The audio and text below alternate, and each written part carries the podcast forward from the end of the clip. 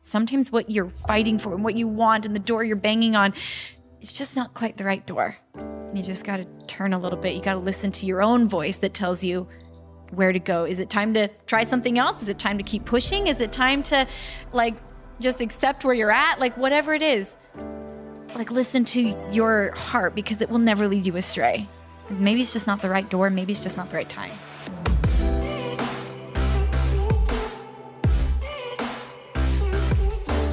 Hey everyone, welcome back to On Purpose. I am so excited for today's conversation. You know that I love introducing the guests that you can fall more in love with, but even more importantly, guests that are willing to open their heart, share the challenges they've been through, and share with us how they can actually act as a guide through lessons, through learning from their challenges, mistakes, and issues that they've gone through. And people are willing to be vulnerable with us. And so, whenever we get this opportunity, I want you to listen to this episode with an open heart, with an open mind, and really with gratitude for our guest today, who's willing to talk about so many different experiences that I know will help you through so many things in your life. Today's guest, as you already know, is none other other than Lindsey Stirling. Now, Lindsey is a platinum selling electronic violinist, dancer, artist, and author. She's known for smashing boundaries and defying expectations. And on her fifth full length album, Artemis, she once again conjures the spirit of innovation that initially distinguished her back in 2010. She has over 12 million subscribers and over 2 billion views on YouTube, Lindsey shares that in her life, she's gone through depression, anorexia, and loss, but she always comes out on the other side and wants to remind everyone it's possible.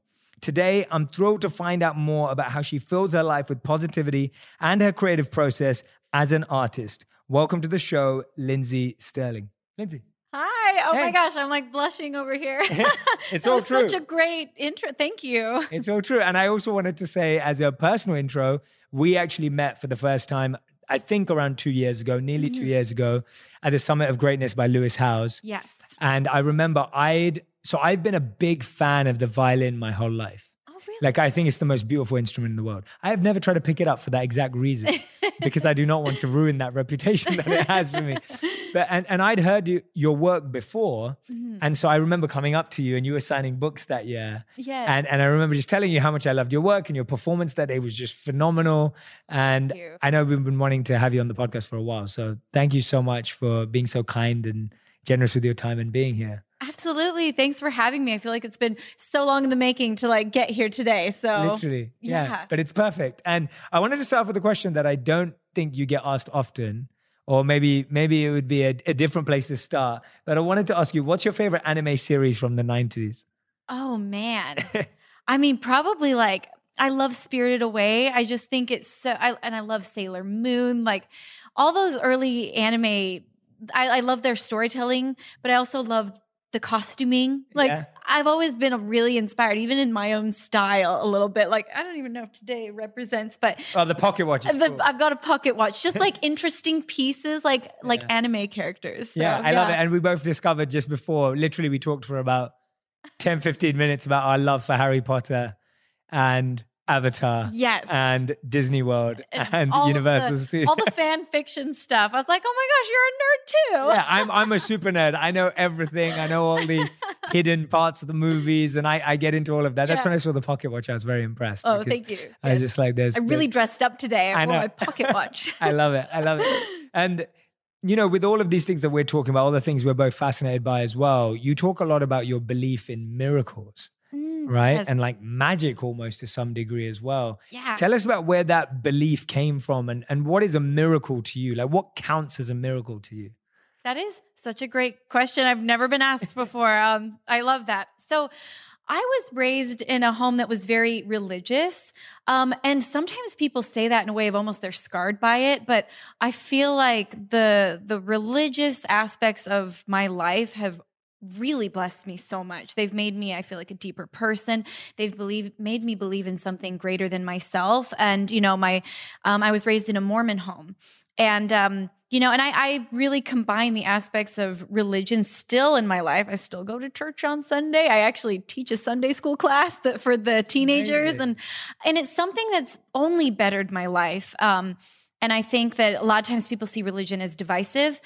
I think that when religion is used for what it's actually meant for, it's it's inclusive. It's it's it helps people bind together. It gives you opportunities for service. It gives you opportunities to to uplift other people and to be uplifted when you're the one that's weak in these like communities of, you know, as long as it's something that, you know, my parents always taught us that the basis of, you know, whether we believe this or they believe that, what we need to always rely on is it's love.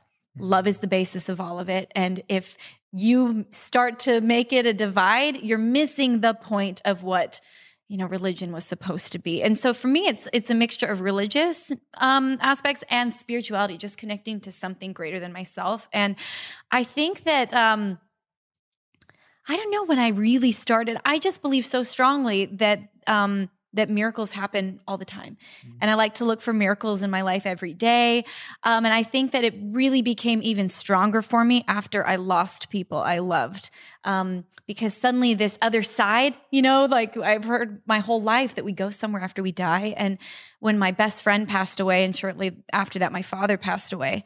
Um, suddenly someone I loved so much, two people I love so much were on that other side. And I just started to really think, where are they? What are they doing? Like, how close can they get? And I've been given so many little miracles, for lack of a better term, in my life that show me that they are looking out for me. And the more I look for that, the more I see it. And I've had such little you know everything from tiny special tiny miracles to big things that have happened that just make me feel powerful in a way almost like i imagine i walk through life with these angels around me that are looking out for me and whispering things in my ear and helping me and it makes me feel almost like i have a superpower. I'm a superhero because i've got this strength and angels from the other side and i pr- I pray for help all the time from that, asking specific angels. Sometimes it's my grandma I'm asking for help. Sometimes it's, um, you know, my best friend, my dad. Sometimes I'm like, hey, I want to channel Lucille Ball today. I want Lucille Ball to be my special angel today. you know, like I'll ask specific angels for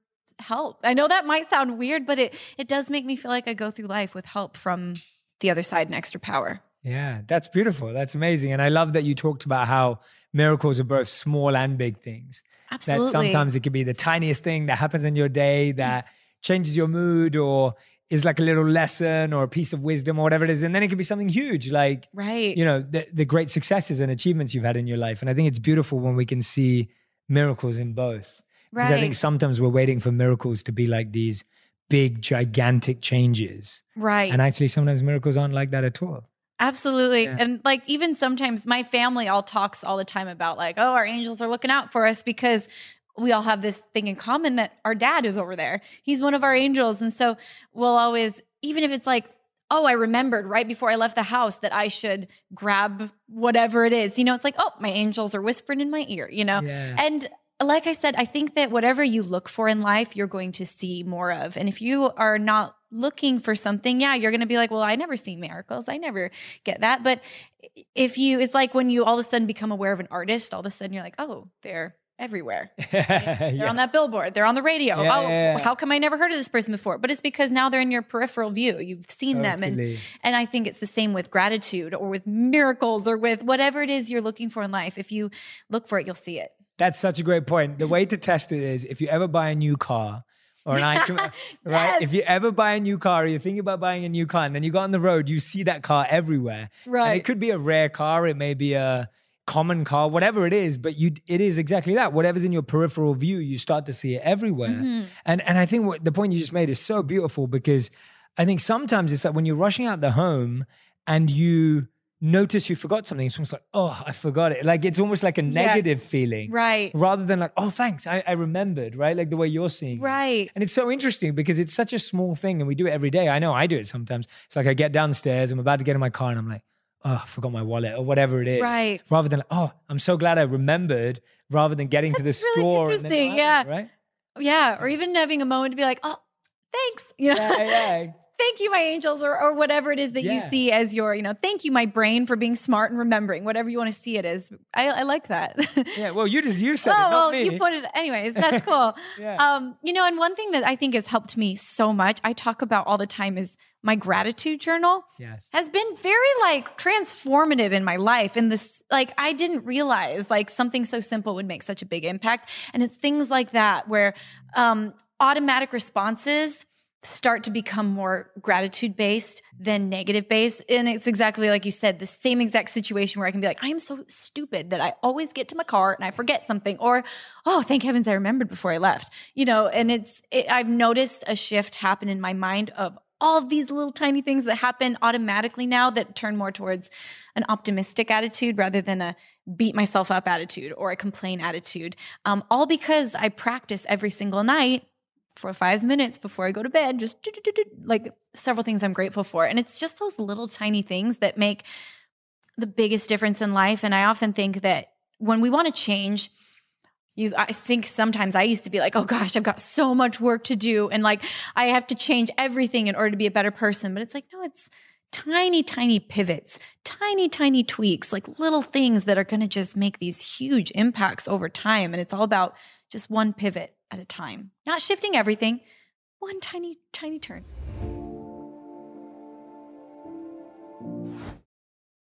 Absolutely. When did you start your gratitude journal process? Like, when did that become a regular habit in your life? um 2 years ago oh, wow. Okay. yeah. So fairly recent. so yeah it's been Yeah. a fairly recent It's been, a, thing it's been a long enough time to practice it, but it's been fairly recent in your life. right Yeah. And where, where did you get introduced to it? And why?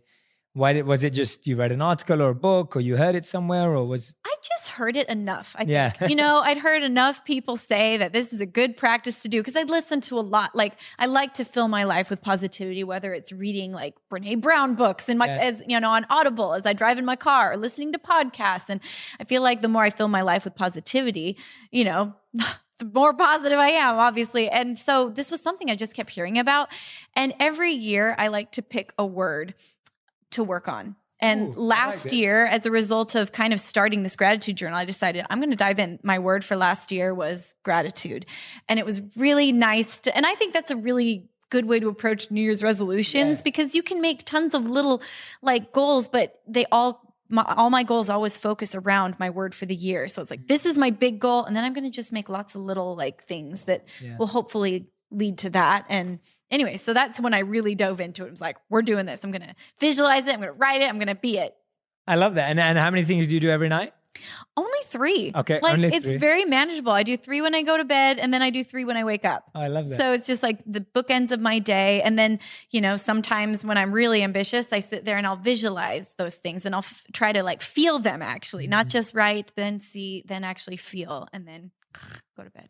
I love it. Love the sound effects That's too. the plan. I love it. What was what was the intention for the year of 2020? What was the word for this year? Oh, my my word for this year is actually magic. So Oh. it's funny that you started I off had no idea. and you start off the podcast with that word. I, That's but crazy. Wow. Again, I've heard that word so much in the last month See, I haven't. because I've probably because I'm looking for it and I'm thinking about it. Yeah. And th- the reason I chose magic is I feel like I don't even know how to describe it. I feel like I used to live a little more magically where I made big wishes and I dreamed big and um you know, I didn't even realize this, but someone was telling me that every 8 years it's a year of manifestation. Mm. And I guess this year is one of those years. And so eight years ago was a year of manifestation. So I was looking back at eight years ago and the things that I believed I could do, the things I wished for, the things that were like on my radar. It is amazing what has come full circle since that year. And I didn't even realize it. Um, but I used to be so good at making wishes and believing full heartedly that I would achieve them and that they would come back to me. And because I believed in good things, good things came. And not that I'm a pessimist, I just feel like a little bit of that, like, you know, dreamer in me has become kind of realistic. And so I want to just open it up to like living magically, like feeling magical, feeling powerful, feeling like all those things. And so um, getting back to that that side of myself that I think has just gotten a little bit realistic, Yeah. if that makes sense. yeah, that makes so much sense. You know. You always have, str- like struck me as quite a magical person in general. Oh, thank, I, I thank feel you. like you have, yeah, yeah. yeah. I feel like I don't know if it's because you showed me dressed up as Dobby or Maybe. you know, but- no, I just feel like you you have a very magical presence oh, on stage you. too. Like there's Thanks. there's that, and which is like I don't I don't often say that, so I'm not just saying it. It's it's an interesting thing that I picked up on. So now that all seems to line up. But I love what you're saying because I think as children we saw and believed in magic. Yeah. And I've always been really into illusion and illusionists and magic. So people like David Blaine or Yes. Derren Brown, and I'm always fascinated by it. And and the truth is, as you become older, you want to know how it's done. yeah. Whereas when you're a kid, you just appreciate it and you just Yes. wow, that's mind blowing. And and I think it's almost like you're like that. Like even whether you're on a ride or you're in a movie or whatever it is, like your adult mind just wants to figure out how everything's done. right. But you lose that sense of magic. You lose that sense of spark of feeling of wonder Yeah. and just being allowing yourself to just be like, actually, it doesn't matter. I don't need I don't need to know. I'm I'm allowed to experience. And I think that that is one of the most important things that made my career happen is mm-hmm. that when I first started, I, you know, I wrote my first album never having written a song before, like my own composition, never like I wrote my first 12 songs or all the 12 songs that are on my first album.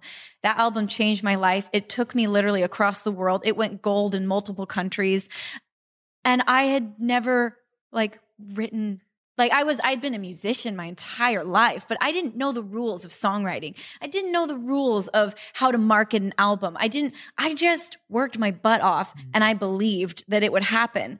And it happened. And I think that's, you know, looking back on my beginnings, especially a girl that was like, I want to in, kind of invent my own genre music of playing electronic violin music. It's all instrumental.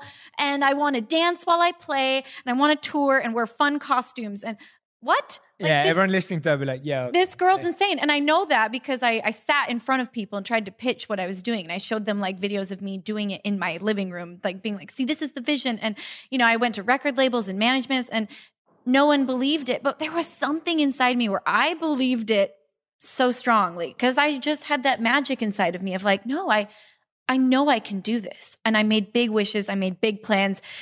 And when you don't know what's like possible and impossible, sometimes you end up doing the impossible. yeah. And I look back at just, you know, and like what what I've gotten to do with my life and in the last 10 years and I'm just like it was kind of impossible, but I didn't know that and so it happened.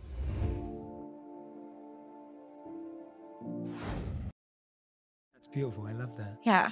Yeah. What have you found happens when you believe something, but it doesn't necessarily happen at the right time or the time you wanted it to actually? Not the right time. I take that back. Yeah. You know, Yes. it's it's almost like that feeling of what I mean by you is I, I agree with you. I think that belief is so powerful, but sometimes people will say, Well, I have this belief, Mhm. but it's not happening, right? Or Right. or maybe you've had a belief at times, but it didn't happen in the way you thought it was going to happen.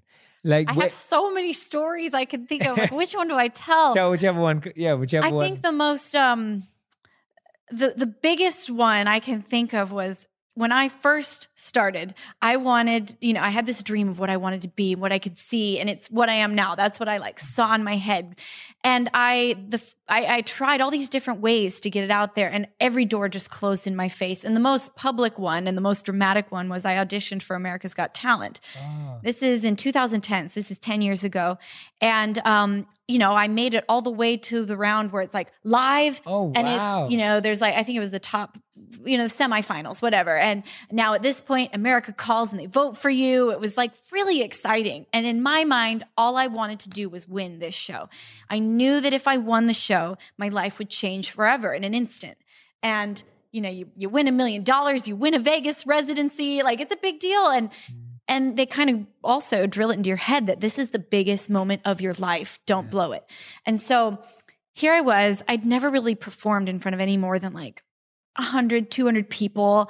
And here I am on this like live stage with like millions of viewers watching. They even told me before I stepped on the stage, there's 11 million people tuned in right now. Good luck. You know what? so I go out there, I'm in the middle of my performance and I hear the buzz, and that means I got X'd. So not only was it, I mean, in that moment, I knew that I'd blown it. Like I'd blown the biggest moment of my life. And I walk up to the judges after the after I finished playing and I got told that I sounded like rats being strangled. It was on live television. Like everyone I know is watching, um, including a lot of other people. And, you know, and I was told just, you know, you just don't have what it takes. You're not good enough. And I was devastated and humiliated really bad combo. And I remember um, I, I went backstage afterwards. Like I held it together on stage, you know, like trying not to cry. And then um, I ran into the bathroom because that's the only place you could be alone. And I just sunk to the floor and I sobbed. Like I sobbed the ugly cry for a long time until they came in and found me. And they're like, "We're closing up. Like you got to go." And um, so, you know, I packed up my little violin and I just honestly didn't know if I could get on a stage ever again because I was just so embarrassed like you know even embarrassed in front of my family even though they were like you were you were great we love you we're proud of you it was just i just was like i don't even think i can look myself in the eye again um but there's that inner voice you know whether i call it my angels or whether you call it your gut or whether you call it intuition whatever you you call it we all have it and it told me you're not done yet. And sometimes the, that voice will be like, it's time to try a different road. Like there's different things, you know, but listening to your inner gut will always tell you where you should go. And at this time, it was, it's not over yet. Mm. And, you know, I kept moving forward and I ended up shortly after that, you know, trying several other things and then discovering YouTube, which, um, this was the early days of YouTube. I put some videos out. They went quote unquote viral for the time and it changed my life. And looking back on it, like, thank heavens I didn't win America's Got Talent. Like, thank heavens I did not. You know, you're locked into these contracts that are really rough. And I never would have been able contractually to start my YouTube channel. I would have been locked into a record label deal. I'm now like an independent artist and I tour the, tour the world. I do it on my own terms. And I never could have done that if I had gotten what I wanted. Yeah. And you know, there I just have so many of these experiences where sometimes what you're fighting for and what you want and the door you're banging on it's just not quite the right door. And you just got to turn a little bit. You got to listen to your own voice that tells you where to go. Is it time to try something else? Is it time to keep pushing? Is it time to like just accept where you're at? Like whatever it is. Like listen to your heart because it will never lead you astray. And maybe it's just not the right door, maybe it's just not the right time. You're amazing. That was awesome. That's so beautiful to hear. We have we have so much more in common than I knew. Oh, really? Yeah, I can relate to so much of what you just said right now. And I've probably said it in other interviews that I've been in. Just that feeling of what you explained of how sometimes what you want is not actually the best thing for you. No. And and I've been in that position so many times. And I literally said this to someone a couple of nights ago. I was like, if I got everything that I wanted, most people wouldn't know who I am or what I'm doing or anything. Oh, like I would have just ended up in this weird side job that I just thought was the dream, you know, when I was trying to break through and get people to listen to me and the amount of doors that were shut on my face just in the way you've explained, where I've always talked about YouTube was like my last option. Yes, it was like, definitely I'd done everything. like I, sorry, YouTube, we were not my first choice. It was like, you know, it was like one of those moments of just like every door had been shut. It was like, you know, at that time, 10 media companies had told me that my inspirational video ideas were not good enough and would never make it. And I had three execs tell me I was too old to be in media. I was 28 years old. And they're like, you're too old. Everyone who's trying to get into media is 21, 22. And they were like, just start a blog or like, you know, just, just yeah. do that. And then everyone's like, there's no careers in media. Like there's no, there's no, and you don't even have a communications background or a media background or a film background because that's not my background. Yeah. And so it was just, for me as well, there was just one option. That option was to try and do it myself. Yeah. And so when I'm hearing you speak, it's I love hearing someone else say it because it's it's kind of like reaffirming for me to hear it from you yeah. that something as big as winning America's Got Talent, mm-hmm. which is huge, which is huge, yeah. but your but in your experience, you've even found that that wasn't the end of the road right not winning that and i think that that and, and actually i find and i've said this to people before sometimes it's the people that don't win right that go on to do more incredible things than the people that win and I wonder if it's partially because it gives you this little like, you know, yeah. this little, and you know, for me, I think in that experience, looking back on it, um, a lot of times people are like, what were they thinking? They like, they didn't see what you had. How could they have been so wrong? But they weren't necessarily wrong. Agree. You know what I mean? Like looking back at that video, I really didn't perform well. Like I was a baby in it. I was terrified. I hadn't really earned my stripes yet as a performer. I was too early on that stage and where I was at as like this, you know, I just come up with this idea of dancing and playing and I was kind of awkward at it, really awkward at it. So they weren't wrong. And when they said you're not good enough, they weren't exactly wrong. They didn't have to be mean, but um, yeah. the point is though that I added my own word to it is I'm not good enough yet. And mm-hmm. sometimes when people give you harsh critique, it's easy to like take it to your soul of like, that's who I am. I'm not good enough and I'll never be good enough. But no, it's tonight you weren't good enough. Mm. And that's okay to say. And that's okay to accept for yourself. Tonight, I wasn't quite what I wanted to be. Yet, I will be better tomorrow. I'm going to show up. I'm going to work hard. And now I can say, honestly, when I step on a stage, I've earned my stripes. I worked my butt off. Like, not only to like, you know, create all the social media stuff and learn how to live in that world, but all, honestly, just in my skills and my craft, like I've honed in, I still practice it. And so now it's like, yeah, I now have earned my place in this entertainment world. And just because I wasn't good enough yet back then doesn't mean I would never be. Just because you're not where you want to be right now doesn't mean you're not going to get there. And so, yeah, yeah, you don't have to take something that was true one time and make it true yes. for all time. Like that doesn't. that's just, the way I was trying to it say it. Doesn't. Yeah, no, no, no. I was thinking about it while you were saying it. I was like, so often we take something that was said one time and we're like, mm-hmm. okay, that's true for all time now, and that's it. Right. And and there is no reality. I love what you just said about adding the word yet yeah. to the end, and and about accepting that it's the same. Like, I do you mind if I share my version? Please, I don't think yeah. I've shared this before, so oh, I, want to share, share, it because you're, yeah. you're inspiring me to share it. So, I was working for a company and I was doing extremely, extremely well there. But I felt that I wanted to leave to work on my passion, which was create videos and share these ideas that were inspiring and motivating. And I believed would help people in their life. I hadn't yet made anything. Mm-hmm. And the company asked me to create my ideal job profile. And so I created it, which was interviewing people like this, creating videos that help educate and inspire and inform people, and making content in a way that people would feel better and be impacted by it. And I remember speaking to the chief marketing officer of this company, and I was on the phone with them, and they were looking through my list of my ideal job.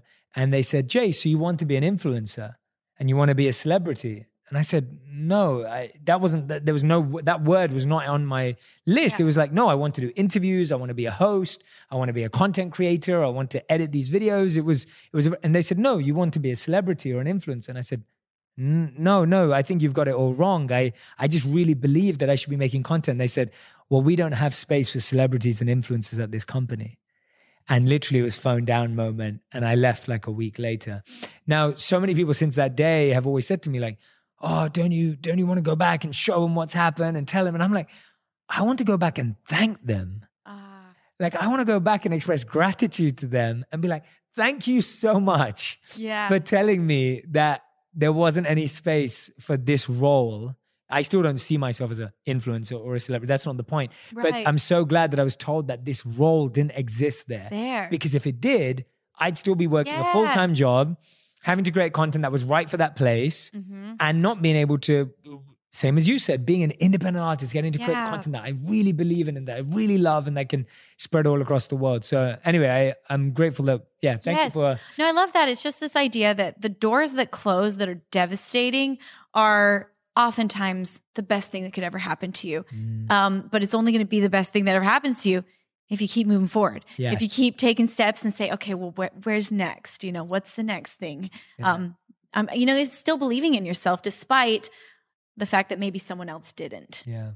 I'm inspired. Just sitting oh, next to you i'm, I'm like so, i'm so inspired. No honestly like you just like put my soul on fire. It's amazing. It's like it really, anyway, it's awesome. Uh, tell me about we've talked about professional failure or professional rejection and purpose based challenges. This is purposeful to you, the yeah. work that you do. It's not just you're a musician and you do it from a career point of view, it's purposeful. Mm-hmm. But tell us about the personal challenges that you've broke through as well. Like you've battled with anorexia. Yes. And that, I mean, I'll let you tell me whether that was harder or easier than a professional challenge, but it sounds like it's a lot harder when it's Yeah. personal and with you and your body and your mind. I mean, tell us about how you went through that experience and how you overcame that. Yes, and I actually love to talk about this because so many people, you know, to some degree or another, deal with this, whether they are diagnosably anorexic or whether they just some days hate their body. Like, I think that a lot of people deal with this. And I think depression is something that, um, whether it's like clinical depression or um, chemical or whether it's just situational, like everybody deals with that at times of their life. And so I think it's something that's so important to talk about and like learn for yourself and understand how you go through these phases. And, you know, I realized when I was in college, I was, um, you know, in my, I think, in the middle of college when I finally came to realizing, oh my gosh, I'm anorexic. And it took a while to come to that realization because I had been depressed for a really long time. And um, it happened so slowly that it just consumed me. And I would have defended it forever, being like, no, I'm just really healthy because I was exercising all the time and I was eating like a bunny. Like I was eating all like vegetables. And, you know, so I would have defended it forever that no, I'm just healthy. But I finally had this moment where I realized that I had sacrificed everything for this. And it happened, the realization for me happened in the most simple moment. And it makes me really emotional. But my sister's my best friend, and she was my roommate at the time. And um, all of our roommates, we were all really close, really good friends. And I heard them all laughing in the other room and just talking. Someone was telling a funny story about a bad date or something. And they were all laughing, but I just didn't even have the energy to get off my bed to go in and join because I just, and I also just thought like they wouldn't even want me to join. I just was so depressed. And then my sister came in the room and sat on her bed. And I looked at her and thought, I don't know when we became strangers, but I don't, I don't even know how to talk to her anymore. And it was because I had gotten so consumed in my mind by like anorexia is fully consuming. All you think about is yourself. All you think about is your next meal. All you think about is what you look like. Like it's, um, it becomes a very selfish disease that is very isolating. And it's not like you're selfish in the terms of like, oh, I'm awesome. Like it's selfish in the terms of all you can worry about is yourself because you're so consumed. Um, and so I didn't even realize, but I was like, I don't remember the last time we had like a real conversation or laughed or talked together. And that gave me the courage to be like, something is wrong. Something is definitely wrong in here and I need to figure it out. And so I started going to therapy because um, I was finally willing to fight for happiness again. I realized I was sad. And, you know, and, you know, it took me about two years to fully come out of this first cycle of like, depression and pull out of it and come out of anorexia and become like oh my gosh i think i'm healthy. And you know since then i i find it being like um you know it's going to always be a part of my life in the weird way. I don't know how else to say it but it's very much in the background. It's something i don't deal with on a regular day-to-day basis. It, but sometimes when I'm like stressed or when I'm worried about something or when I'm over, like t- exhausted, that's when it thinks it has room to come back and it tries to sneak back into my life. And now it's to the point where rather than taking two years to come out of it, now it's like, oh, I recognize you and you're not welcome here. Like uh, you're not a part of my life. And um, and I, I really one of the most helpful books I ever read for my anorexia was a book called Life Without Ed, and it's where this woman personified her eating disorder and she talked to it, and she would say she would have conversations with it and talk sense to it because you realize there's a dialogue in your mind and it tells you sometimes really nasty things, and to her that was not her. That was Ed. It was her eating disorder. And so I started to do that. I started to see these horrible thoughts in my mind as they're not me. Anorexia is not who I am. It's like this little like thing that's come into my life and it's not welcome. Yeah. And so I constantly remind it to leave. And when I like if I see a picture of myself and have that thought of like, "Oh my gosh, like I look huge," or if I catch myself in a mirror and think something nasty, I am now immediately tell that you're not welcome. Mm. We don't talk to ourselves like that. I don't entertain those thoughts. And then I'll say something nice to myself. Like, I am strong. Like, there are so many wonderful things about my body. Like, I'm healthy, I'm strong, I can dance, I like to run. Like, I, you know, um, and so it's choosing what I am going to let stay now.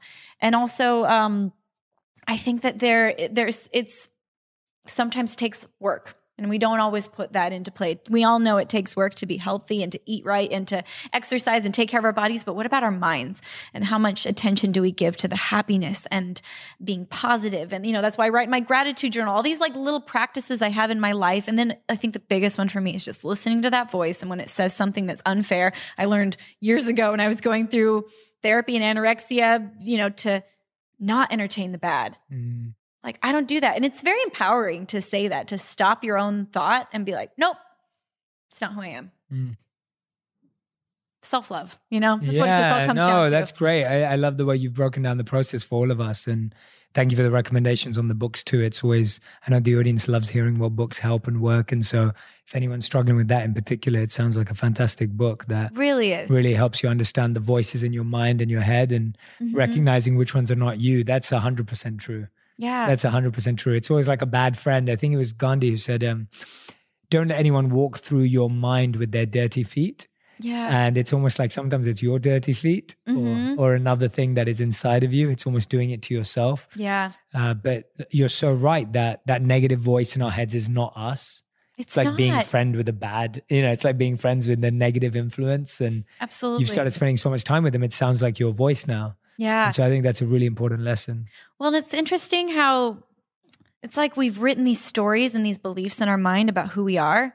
And I finally came to the realization that if I wrote this story and became this once upon a time, somewhere along the line, I started to believe these things. I started to Yeah. write this, and then I reinforce it every day in my mind. Mm-hmm. I rewrite the story every day, and I punish myself over and over and over again for a belief that I wrote once upon a time. And so if I wrote it once, and if I believe it now, then I can write a new one. Yeah. I can change it. It's going to take time because our minds love familiarity, even if it's negative. And it, you know, that's just a pattern. Our minds run on patterns. And so it's like, okay, start to break the pattern. It's going to take time. It took me two years the first time because I was pretty deeply entrenched in a very unhealthy, very, very um, trapped pattern. You know, I'm not saying it's going to take everybody two years, but if it does, that's okay. Don't look at yourself today and think this is who you are forever because I can't even tell you what a different person I am now. Like you, you called me magical in college.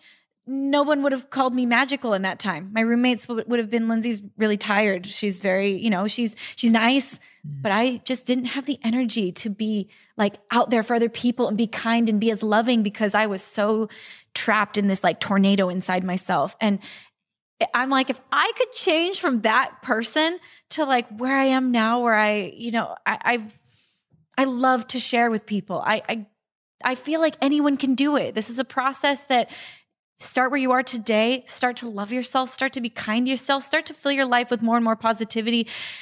And you can get to be you can get to anywhere you want. Whether it's like i said my journey of like getting off america's got talent having to work step by step to like become the violinist i am now. Or whether it's looking in the mirror and being able to say like you're beautiful to yourself. Like start where you're at but you can get there. And i honestly believe that anyone can be there Yeah. and it takes No, work still. Like Yeah, I, of course, it's not like i'm you know i still go through times like last weekend i had a real depressed weekend where i was like dang it like i'm in a funk. I'm in a depressed Yeah. stage and i don't like being here. But i recognize now that that's okay. It's not who i am it's a passing experience. Mm. and i think too often we like attach ourselves and our definition of self to like i'm depressed like this Mm. is me. No it's not me it's a phase. It's like the cycle of the moon. Sometimes Yeah. the moon's covered with shadows, sometimes it's bright. It doesn't mean it's not still there just because you can't see it. And Totally. I sometimes get a little covered up yeah. and I just have to like go to all my things, like call my therapist, Yeah. do all the things that I know will help me. I, I now take ballroom dance lessons. That really oh, helps me awesome. pull out of these like, you know, I called my teacher, and was like, actually, can we have an emergency ballroom lesson today? Because I'm just feeling down. Yeah. You know, and I think it's really important to learn like what are the kind of things that work for you Mm. and don't attach your worth and your definition to how you feel in a moment because Yeah. they come and go. Absolutely. Just like the weather. Just, because it's rainy outside, you know, like, oh, I am now rain. Yeah. Right? It's not like rainy inside. Yeah. And same with the sun. And you're so right about having something though. And I feel movement is such a big part of it. Yeah. Like you're, I mean, ballroom dancing for you, if, you know, whatever it is for you, it's like I feel movement is always a powerful thing to add to that space to get you out of your Mm-hmm. head. I, I always find that whether some people like running and it does, and that's what I mean. Like I love this example of ballroom dancing because it doesn't have to be exercise in the Right. traditional sense, Mhm. even though we know exercise is great for breaking through our depression patterns and negative patterns. It's like exercise can be fun. It can be a sport. It can be dance. Right. It can be so many other things. So don't feel bound to just exercise. Well, and I love that you said one time on one of your podcasts that your wife will dance every day. She does it every day. And I was like, that's amazing. Like nothing Yeah. break and you know and she and- will say offbeat. That's where she'll add. Offbeat. And, yeah, you uh, don't have not to be an amazing. You don't have to be Derek Hough Yeah. in order to Yeah, dance, you know, or Julianne. Or like Julianne, yeah. I love them both, and they they're like, Yeah, we love- amazing. Yeah. But you don't have to be like that in order to like enjoy movement. And Yeah. there's and they said the same thing. Yeah. Even Julianne and Derek would say exactly. We had Julianne on the podcast. Yes. And so she said the same exact thing. She was just like, yeah, like you don't have. She wants people to just move their body naturally. Yeah, no, I love that. And and tell us about. Obviously, you mentioned it earlier as well, like losing your best friend and your father, Mhm. like close around the same sort of time. Right. Those sound like like very formative experiences, like very transformative experiences that you know you you seem to have processed in a positive way where you you know that they're still in your life and they're still benefiting Yeah. you. What else has what was it like going through that loss and how were you able to use it as a this now not just feeling but this genuine reality that you experience with them and still being involved in your life? Yeah, you know, it was uh it was so formative in a way because I feel like I, I mean I've, I'd never lost anyone before that, mm. and I feel like it gave me this very strong empathy that I never had before. Where now I can I just feel things a little deeper. Honestly, like my emotions now are always like right up to my eyeballs. I'm like a, a second away from crying all the time. Not in a bad way, just like whether I'm watching a horse movie, you know, and like the racehorse is about to win, like, oh my gosh, tears will flood. Or whether like someone's telling me an emotional story or like yeah I cry on stage all the time. Like just telling my fans I love them, I start to cry. i love that You know, but I just Yeah. feel things like I've always been a very feely person because I'm an artist, but like it's there's a depth to it now. And I think that um, going through hard things can either give you like, um, you know, it can either make you harder and tougher or they can make you stronger, you know. And I just think that sometimes we feel like these hard things like they harden us, but um, I almost feel like it made me softer Ah. going through this. Um, and uh, and I honestly think it was my religious beliefs and my spirituality that pulled me through it, and um, turning to that rather than turning to anger. And I remember actually one of the most beautiful moments of my life was. Um, as my we were it was my sisters my mom and i it was my whole family were sitting around my dad's um, hospital bed as we knew that it was his like last moments you know we weren't sure when he was going to go we weren't sure if he could hear us or not um, but he had quite a long battle with cancer that was really hard to watch and so as he's laying in this bed not looking like my dad anymore um, we sat there and we were just in silence, like not knowing what to say. And then one of my sisters was like, you know what? Let's tell stories about dad. Let's tell like some of our favorite moments. And we just sat there and they started a little like, um, I remember one time, and then before you know it, we were laughing and we were crying and we're all holding hands as we're telling these stories. And in that moment, this shift happened in me where I went from this bitterness of like, how could this happen to my dad? This smart, strong, like the best man I know, funny, like, um, he made me who I am.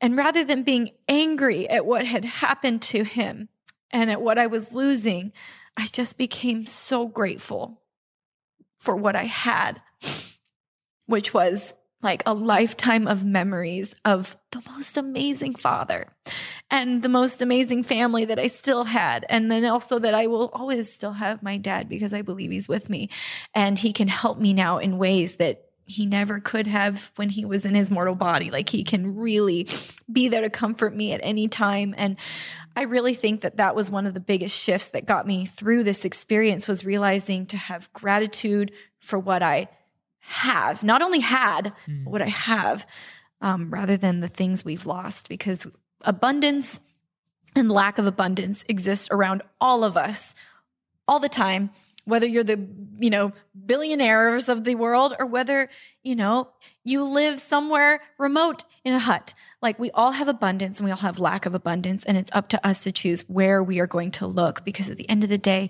we all just want joy We all just want happiness. And um, what else matters?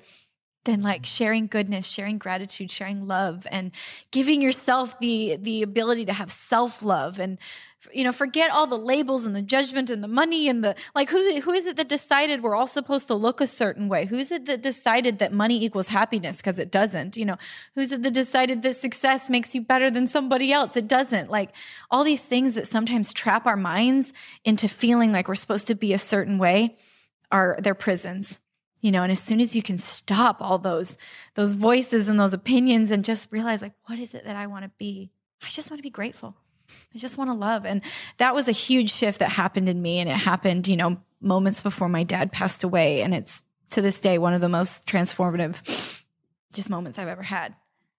Thank you so much for sharing that by the way. That's uh, it's it's so like heartwarming to hear you express everything through gratitude like you can tell how much you've processed everything through gratitude, even the toughest moments of any one of our lives. Like for so, you know, for anyone who's lost someone in any way, anyone who's listening or watching right now, you know that it's not easy to do that. But the fact that you've been able to fuel every situation in your life with gratitude is an amazing lesson for all us all, for all of us. Like it's amazing. Oh. It's really, really beautiful. And it's such a such a wonderful reminder for us all to follow that example in all of our different challenges and situations in life. And you're just saying there that, you know, it, it's all about being joyful and etc. And like this new album that you've made, mm. Artemis, is obviously, yeah. you say it's one of the first albums that you've recorded from a place of joy.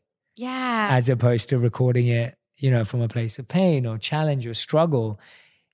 That as an artist, I mean, that almost sounds harder sometimes. It does. Isn't it? Isn't it harder? Like well, it's sometimes. Yeah. That, yeah. Tell us about how that was different. Yeah. People always say that, you know, artists make the best music through pain or the mm. best like films through pain. And I was like, oh, that's kind of horrible that we're, we have to experience pain in order to make good art. And, yeah. but to be honest, like, you know, whenever I go to a, like start a new album or a new phase, it's like, okay, I think, where am I at? What am I feeling? And, you know, my Brave Enough album, which was the previous one, was written about loss. It was right after and like during like all of this that I wrote that album. And I drew from hard emotions. Um, and it was a good, it was a good album. However, I think that this album, Artemis, I think it's my best album I've ever done. And it was really exciting when I like went to think about, okay, where am I at? What am I drawing from? And I got thought, I'm in a place of joy. Like this is awesome. I get to write about like being in that place, not just hoping to be in that place and like the strive to get there, but like I get to write about it. And I called the album Artemis because um, Artemis is the goddess of the moon. Mm-hmm. And I've really come to appreciate this whole analogy of what the moon represents to me now. That I mentioned it earlier just briefly, but that the moon goes through phases. Sometimes it's bright and it lights up the whole night, like you can literally walk by the light of the moon. Other times it's covered in shadow and you can't even see it. Yeah. And, you know, after my best friend Gavi died and my dad died, I was in a, a little bit of a shadow for about two years. Like I was in quite this, like, you know, a little bit of a situational depression. And I had kind of accepted that, like, you know what? I think loss changes you. And I think this is the new me. And I just need to get used to her. And that rose tinted glasses version of myself, that kind of magical person, I think she's gone. And that, yeah, okay, this is me. And then after about two years, I just felt myself come back. It's like the eclipse was over. and I was like, oh my gosh, it's not that I was gone. I was just covered up by a little bit of shadow. And that's okay. And that's why I was like, now think about like depression and all these things of like, they're just, you know, or, or a hard weekend. They're not who you are. They're passing phases, whether it lasts two years because I lost the most important people of my life, or whether it's, you know, just for some reason you're having a really hard time. Um, it doesn't matter. They're not who you are. And if you keep working on yourself and doing the things that you know help, whether it's dancing in your living room or whether it's going to therapy or um, writing your gratitude journal, just like doing those things, if you keep working on yourself and living with hope, you will find your full light again, just like the moon always returns to its full light. And that's what the this album artemis kind of was all about. It was about coming to full light and expressing that. And um and it was also really fun because i wrote a comic book like as a partner piece to the album and my, i'm actually still working on um i the first issue's out but i'm working it's a six series comic but it was so fun to write like inspired by characters and the theme and like you know this like story that um I got to develop. I think it's really important as an artist or as just a person. You know, sometimes we feel like we're running in a hamster wheel a little bit. It's like, okay, I mean, I like my hamster wheel and all, but like I've done this, like this was my fifth album.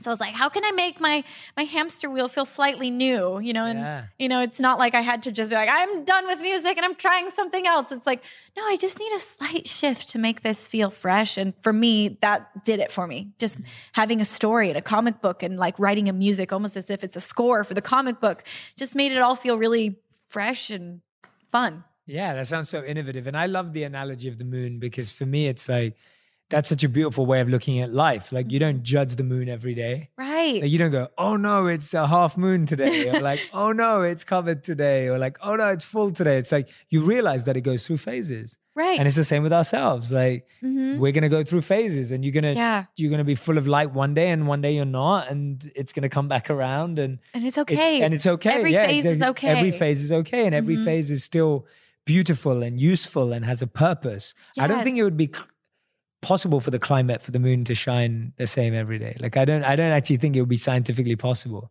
for that so. to be a good thing because of Yeah. yeah, where it's got to shine and movement when you look at how the design of the universe is so perfect that Right. if you if you took it out of alignment of the way it is, actually it wouldn't be that way. Right. Well, and so And as you were saying, like some of the shadowy moments of your life, you know, metaphorically, they're the ones that taught you what you need to know. They're the ones that give you that gave me empathy. They're the ones that made me really dig my heels in and be like, I'm gonna work really hard so no one ever tells me I sound like a drowned rat again. like, you know, whatever those shadow moments are, they're important in your phases Yeah. too.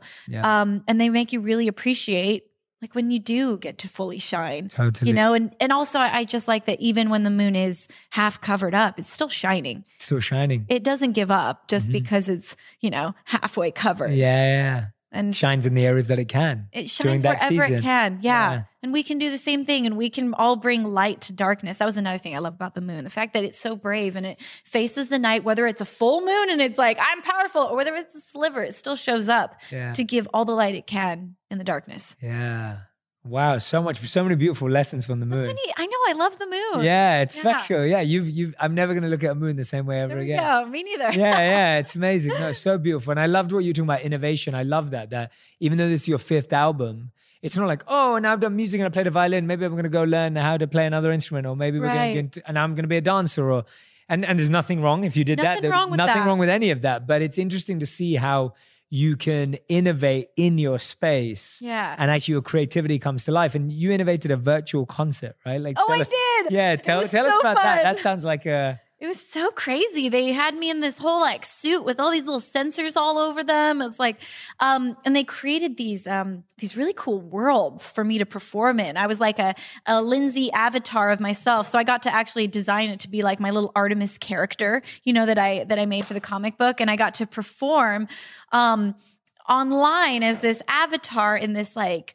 futuristic cool world with you know and it's fun because you know in a live show i can't be like let me spin through pedals and have them like float around me and like let's have lightning go to the beat of the music. But like you know whatever we wanted we could make it happen because it was a virtual world. Um and it was just really fun to have fans That's so live cool. all over the world. They're tuning in from you know whether it was like some from russia some from south america you know some from la and it was just like Yeah. all over the place. And you know getting to have that moment together was really just different. And also it was really funny because you know I've done a lot of shows in my life now at this point and doing a like an actual concert to like there was like hundreds of thousands of people watching but yet I'd finish a song and it was just like six people in a room with me that were like you know so like that energy Yeah. of a concert I kept having to remind myself like oh yeah all those little I could see the dots of the people that were in there watching like those are all people they're all here even though I can't see them I can't And they're feel their clapping at home. yeah they're they're hopefully clapping at home you Yeah. know, but just lets my manager and some of the like the engineers like yay I love it.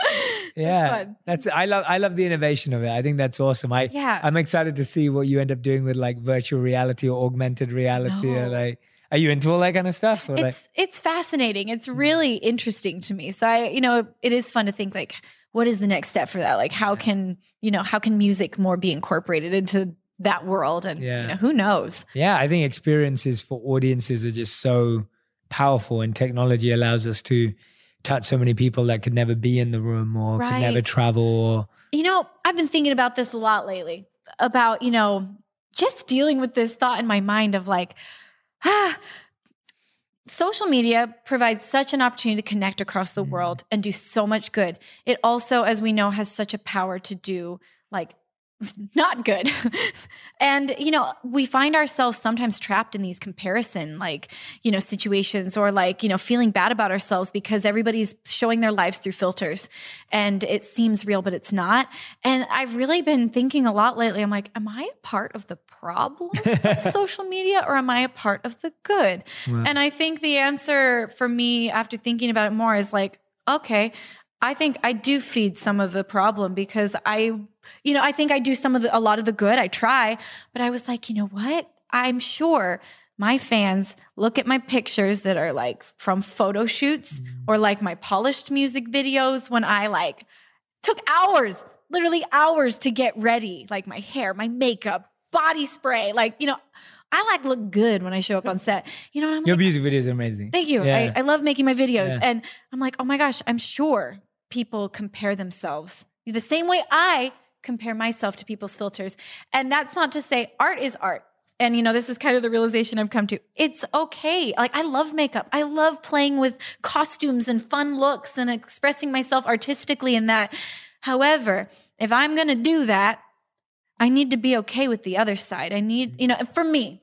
And so I've realized I've I've made this new goal of trying to just showcase some unfiltered Yeah. life online. And that's a little vulnerable for me because I don't have flawless skin. I still get like I'm 33. I still get breakouts. Like what? Everyone lied to me and said that was a teenager thing. and it never got left behind. But, you know, just showcasing and realizing that like yeah it's fun to get dressed up it's fun to do all that artistic stuff but it's only fun if you're okay without it. Hmm. I think one of my favorite quotes is from cool runnings where the coach says you know a gold medal is a wonderful thing but if you're not enough without it you'll never be enough with it. Ooh.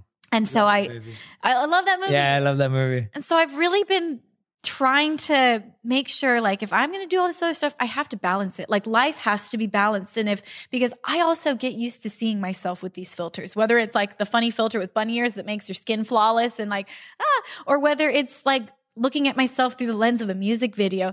You know, I need to be okay looking at myself in the mirror and saying I'm just as beautiful without all of that. And and it's funny because when I do post like that, you know, my fans all say that's when I'm the most beautiful, and I need to I need to believe that. And also, I just want them to see that like I have frizzy, crazy hair and acne and like all of that. Like so.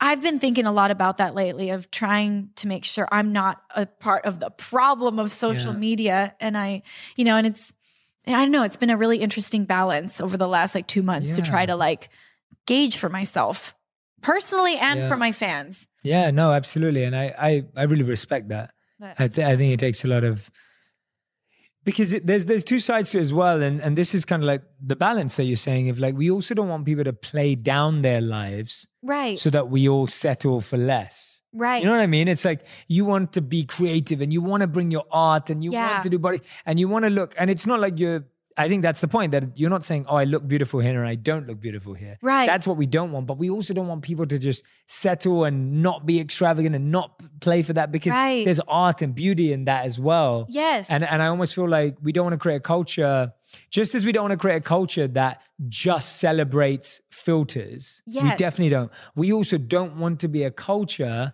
that only accepts. that only accepts and when i'm saying average i don't mean beauty or how you look but it's like creativity or passion or purpose Totally. right it's like that it's that balance, and it's Yeah. like you know, I'm sure There's no right answer, I'll yeah. go too far, and then I'll be like, oh, I went too far, and then I'll go too. You know, it's it's probably going to be an ever fluxing, you know, balance. But like I said, it's like it's just as much for me as it is for anyone else. It's like Mm-hmm. because I find myself comparing to other people's Me too, filters, yeah. and we all do. So it's like, well, then I have to be really okay with myself yeah without the filter so that I can love being that person that is behind the camera. Like, Because if I love who's underneath all of that, then it's going to be all the more enjoyable to be like dressed up with antlers on and in this crazy dress and you know as long as i'm okay with without all of it Yeah, absolutely. Anyways, yeah. just something i've been thinking about a lot Yeah, lately. no, I love like, it. Yeah. and I think we need to work, you know, that's I think that's gonna be something we're all gonna get right and wrong every day. It's it's it's a process for all of us. Figuring to it figure- out. yeah, figuring it out. Like it's the same for me. It's like I want to give as much content to remind people of the work we need to do. Right. And at the same time, give enough content that also says celebrate who you are. And it's like it's the both, right? It's because you need to take a pause. There are days where I'm like, I just need to celebrate and I need to be really grateful for a man. And they're like, no, I need to start working now. You know, Yeah. it's and you need both, and it's never right to just do either or. Because if you Such just good point. all day, you just be complacent. yeah And if you just were hard, tough love with yourself every day, you Yeah. get worn out. that's the biggest challenge of life is balance Mm. like and i guess like kind of like you said it's just being able to listen to yourself and know what you need Yeah. what is it time to do is it time to like hit the pavement run or is it a self-care day where i Yeah. just got to take care of myself and say it's okay you're doing Yes. good like Yeah. or is it a tough love day where it's like get up and go i don't know Yeah. it's just it's this ever fluxing like ever figuring it out and that's so funny the way you put it of like do i tell people to like love themselves Yeah. like celebrate or go yeah, yeah, yeah, exactly, exactly.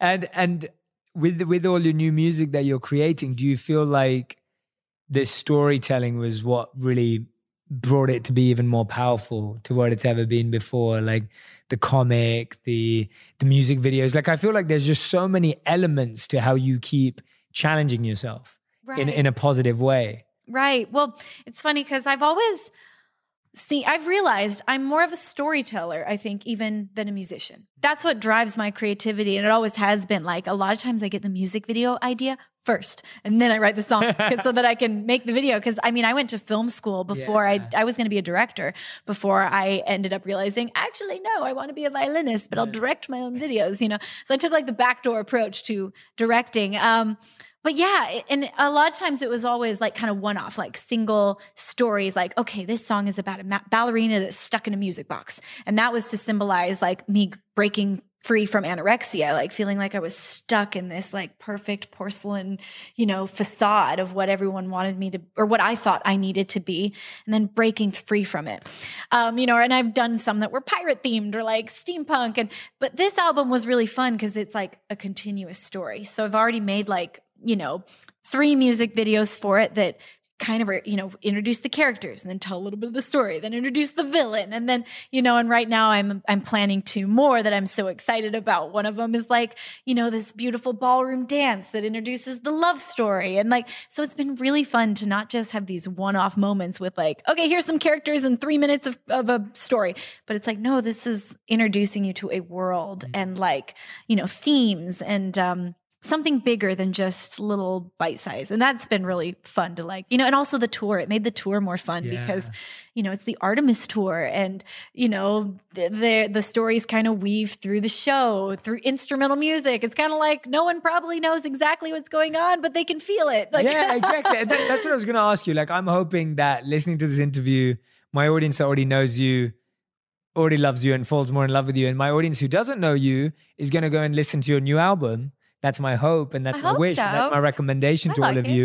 What What is the feeling that you think people are going to get from this new album? Like, what is it as a listener, as a audience, Mm. when someone goes and listens to Artemis? Like, what are you hoping that they're going to feel?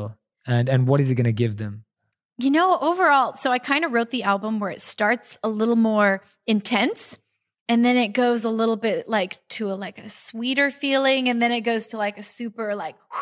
so the whole album it's funny no one listens to like albums back to front anymore like they used to like when we would go and buy albums at the store We're the same, yeah, like same sit there and generation. listen to it front to back, you know. Yeah. But I still take a lot of thought in like how the album progresses. And even as I was writing, I would be like, we need a song to fill this gap because I don't have one that creates this emotion. So the whole album kind of like takes you from like intensity to like, ah. Um, but uh, I I always hope that when people come and you know to my show or when they come to my youtube channel and see a video or if they're listening to my album my biggest hope that people will feel and i've, I've always said this light even before I had the whole Artemis theme, is I just hope that people will feel light, their own light, their own self love, and feel empowered. And you know, whether it's listening to the music, but especially at my shows, I just want people to leave and feel pumped and like, Yeah. yes, I can do whatever I want in life. Like I can go out there and I, I like I just want people to feel full of light and Yeah. and self love when they come into my world. And you know, that's my greatest hope anyway. And Yeah, absolutely. I've always felt listening to your music that, and, and I'm recommending this to everyone who's who will go ahead and listen to the album too. Like I've always felt like this warm embrace from your music. oh, Like it, that's how it feels to me at Well, least. thank If that- uh, yeah, it's like a very you know comforting, but not in a comforting, but not in a junk food kind of way. like like you know like comforting in in a in a soothing, calming, like feeling understood, feeling uh, really feeling cool. more connected to yourself. Like I've always felt that way when I've ever watched any of your work or listened to it as well. So that's yeah, that's my personal experience, and I really really hope everyone who's listening or watching will go and find it. Where's the best place that people can come? And listen, learn, find out about you, whether it's your tours, your new album. Like, where where's the best place? Well, I mean, I think for me, seeing an artist live Yes, always I don't know. I feel that's when I get to know an artist. And I I hope that's how it is for my music as well, but I I think that coming to see the live show um whether it's me or anyone else, it's just like I get it. Yeah. You know, you get to fully experience like a 360 version. So I hope you guys come see me live. And Yeah. um, if you're not sure if you want to come to the live show, if that's like too much commitment for where we're at, I understand. um, come visit my YouTube channel. I Yeah. I think that's one of the best places that you know because I feel like my music is not just meant to be heard; it's meant to be seen. Mm-hmm. Um, that's how I write. Is I, I think of these stories, and so um, I hope you at least check out my YouTube channel, and then you know if I win you over, come to my show. we'll be here. We'll be in the U.S. in the summer, and um, we'll be in South America and Russia this year. We're amazing. we're skipping. We're skipping around. I'm very excited. Oh, I love hearing that. Awesome. So, Lindsey, we end every interview with the final five, which is our rapid fire, quick fire Oh, round, which means I ask a question, you have to answer in one word or one, one sentence maximum, no more than that. Okay, these Uh, always make me so nervous. Good, good, good, good. Okay. So, here's your final five. The first question is uh, the best thing about collaborating with John Legend. classy. I felt classy. Oh, yeah. You felt classy, not that I he's mean, classy. Well, no, he's classy. He's so yeah, yeah. Classy is contagious. classy, contagious, classy. Yeah. Okay. All right. I love it. Um, what's a question you wish more people would ask you? Spirituality. Okay. Wonderful. I hope we asked you that I today. did. Yeah. Okay. Good. Question number three. Uh, what's one word you'd use to describe the violin? Expressive. Mm. Nice. so good. These are good. You. This is very good. I'm very. I like want to explain every good. word. I'm Yeah, like, I know you do. I know. I know. no, sorry, one and I get tempted, and I'm like, no, let me hope. Like, I always destroy this uh, routine of where we. Okay, uh, when when you're struggling to be creative, what's the one thing that gets you creative? experiencing. Mm. Nice. I like it. I want to ask you all. I'm, I'm like, yeah, I'm holding back. Okay, and your fifth and final question: What's the best spiritual lesson you learned in the last twelve months? Um, love. Do you want to expand on that? Um, just that there's no pure way to experience spirituality than to just love people, love yourself. Just, um, I mean, I think that's the true essence of spirituality is that love connects us all. And like when you really lead with love in your life, uh, that's when you find the most magic, Mm. the most spirituality. And that's also when like people are people Yeah. not objects, not, you know, something to be like gained from or, you know, lost from or whatever. Like people are people are beautiful and they're people and love I think is the greatest connection for me to spirituality. I love it. Thank you, Lindsey. Thank Lindsey you. Stirling, everyone. That's Make so sure you go and follow her on YouTube, on Instagram. Go and check out her website. Go and listen to and download the new album, Artemis, as well. Make sure you check it out. She's touring in the summer. So if this has made you feel the magic through a camera and through, if you've been not been watching, but through listening, then please, please, please go and see her live. Lindsey, I hope I get to spend loads more time with you. I now. hope so. Like I just, yeah, you're amazing. Like literally, you're incredible. Like I feel so personally inspired by just hearing you speak. Like it's just, yeah, you have an incredible aura and energy. Honestly, I'm not Oh, just saying that. Yeah, yeah, I felt it Thank you very so personally much. today. Likewise, Uh, I was yeah, so so- excited that like I could be here and have this conversation. I love listening to you. I you know I love following what you share and put into the world, and I just think um, it's inspired me a lot to seek of how can I share more. Yeah, of please the do. way You, don't do. stop sharing the way you share. Okay. Yeah, we need more of it. Thank you, Lindsey. Thank you so much. Thanks everyone for listening and watching. Make sure that you share with us and tag me and Lindsey in your favorite takeaways from this episode. So if there's anything Lindsey said that stood out, that really resonated with you, make sure you post on your Instagram stories, on Twitter, on LinkedIn, on Facebook, wherever you post. And make sure you tag both of us as well in the post so that we can see, comment, and interact with you as well. Thank you again for being part of the On Purpose family, and I'll see you again next week.